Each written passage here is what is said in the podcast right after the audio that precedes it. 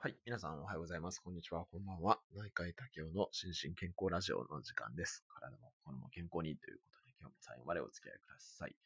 えー今日はですね、水曜日、3月の31日水曜日で、えー水曜日は腎臓のお話をさせていただこうというふうに思います。えー昨日までは、ちょっと腎代替療法というですね、腎臓の代わりをする治療についてお話ししようかなというふうに思ってたんですけれども、ちょっとふとしたことからよく考えた腎臓リハビリの話をしてなかったなというふうに思いまして、こちらの方に、その腎臓が悪い方の運動ですね、特に関してお話をさせていただきたいと思います。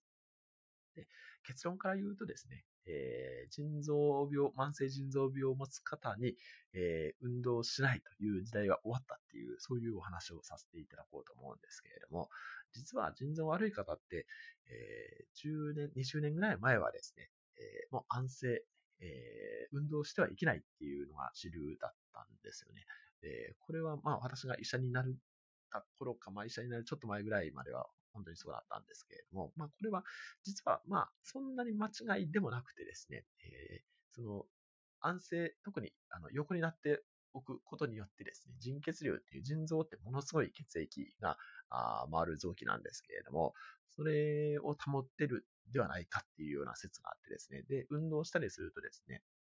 筋肉とか、あいう方に、えより血を取られ、血とか栄養ですね、こういうのを取られるので、え腎血流が少なくなるっていうことが言われていてですね、なので、え特にその腎臓が悪い方に関しては、あ運動、あ、近畿とまでは言わないですけども、激しい運動とかですね、えー運動はあまりしない方がいいというのが、まあ、かつて言われていましたし、えー積極的に運動を進めるということも今までなかったんですね。ところがですね、ここ10年ぐらいですね、その腎臓が悪い方にも運動をさ、運動してもらった方がいいんじゃないかっていう流れがですね、非常に増えてきまして、でえーその中で一番こう、えーまあ、その動きの中で一番大きなものが、この腎臓リハビリテーション学会っていうのができたっていうことなんですね。で、えー腎臓リハビリって皆さん聞いたことはありますかねまあ、腎臓が悪い方に関してはちょっと聞いたことがあるっていう方もいらっしゃるかと思いますけれども、実際にですね、例えば透析やってる方とかでもですね、今は施設によっては結構運動、透析中に運動してもらうということをされていたりします。ただ、まあ、透析中なんで、血液透析中なんで、えー基本日本の透析、血液透析が横になってベッドでやってますので、えー手はどう、ね、でシャントっていうのがあって、あの血の出し入れをしてますので、手を動かす動かすわけにはなかなかいかないっていう部分で、基本足ですね。えー自転車の漕ぐあの機械みたいなのあるじゃないですか。それをベッドの下のところに置いて、それで運動してもらうっていうような運動療法をされることが多いです。で、えー今日のレジュメにも書きましたけれども、実はこの腎臓リハビリテーション学会っていうのは国際的にも非常に最先端を行ってですね、行っておりまして、まあ今ガイドラインっていうのが出てきてるんですね。えこれが2018年なので、3年前ですね、に発行されたガイドラインなんですけれども、その中には、こう、今までの腎臓が悪い方に対する運動とかですね、それの、いろんな研究がまとめられた結果が載っていたりもします。で、えーその中でその透析患者さんですね、特に透析患者さんに関しては、あ QOL という生活の質を改善したいとかですね、まあ、いろんな研究がされていて、まあ、あ少なくとも運動しないよりは運動した方が逆にいいというようなあ研究結果も多く出てきていまして、この透析中の運動っていうのは、今もう腎臓内科医の中では結構常識になってきております。えっ、と、推奨文としてはですね、今ちょっとガイドラインを見ましたけれども、透析患者における運動療法は、運動、対応の歩行、機能、身体的 QOL の改善効果が示唆されるため行うことを推奨するっていう、この推奨するっていうのはガイドラインで書かれるときには、結構、研究として、あの、まあ、確固たると、まあ、そういう内容のエビデンスがある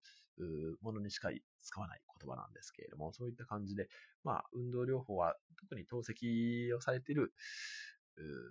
慢性腎臓病患者さんにはもう結構よくやられているということになっています。で、それ以外のですね、じゃあ保存期と言われる、その透析とか腎移植に至る前の方に運動したらどうなるかとかですね、あるいは、えーあの、ネフローゼとかですね、腎炎症候群っていう、その、まあ、腎臓が悪いんですけれども、その腎不全ではなくて、腎臓で炎症が起きている、もしくは腎臓からタンパクが漏れている病気、これに関してはどうかっていう研究もですね、まあ、いろいろされていて、こちらはちょっと、あの、やや、あの、テンションが落ちたような提案に至ってるんですけども、具体的には例えば保存期 CKD 患者さんですね。保存期の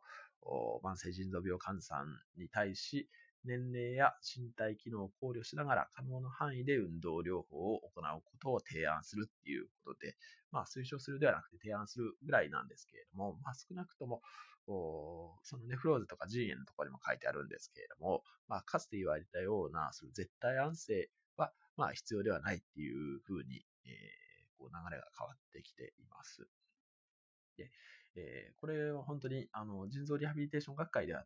だけではなくて、あの、腎臓に関しては運動療法学会っていう似たような学会がありまして、まあそこで、こう、どれぐらいの運動をしたらいいのかとかですね、そういうのが、まあいろいろ研究されているところで、まだこれから、あの、心臓に関してもですね、えー、心臓リハっていうのが、その、心臓あの慢性心不全の方ですね、の QL を改善したりとか、予後も改善するっていうようなエビデンスもありますけれども、そういったところでかなり注目されてますけれども、それと同じように、まあ、腎臓のリハビリですね、腎臓に対する運動療法もこれからいろんな研究がされてくるんじゃないかなというふうに思います。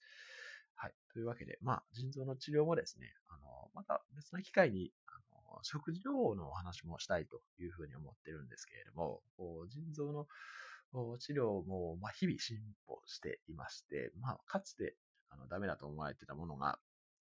全然もう真反対になることっていうのもしばしばあります。なので、えー、この辺は、まあ、私自身も勉強していかないといけないなというふうに思っていますし、まあ、日々、えー、あのまあ、実は悪い方には正しい情報を届けたいなというふうに思っております。はい。というわけで、今日はちょっと短めですけれども、腎臓の、うん、あの慢性腎臓病の運動療法のお話をさせていただきました。何かの参考になれば幸いです。はい。では最後までお付き合いいただきましてありがとうございました。さようなら。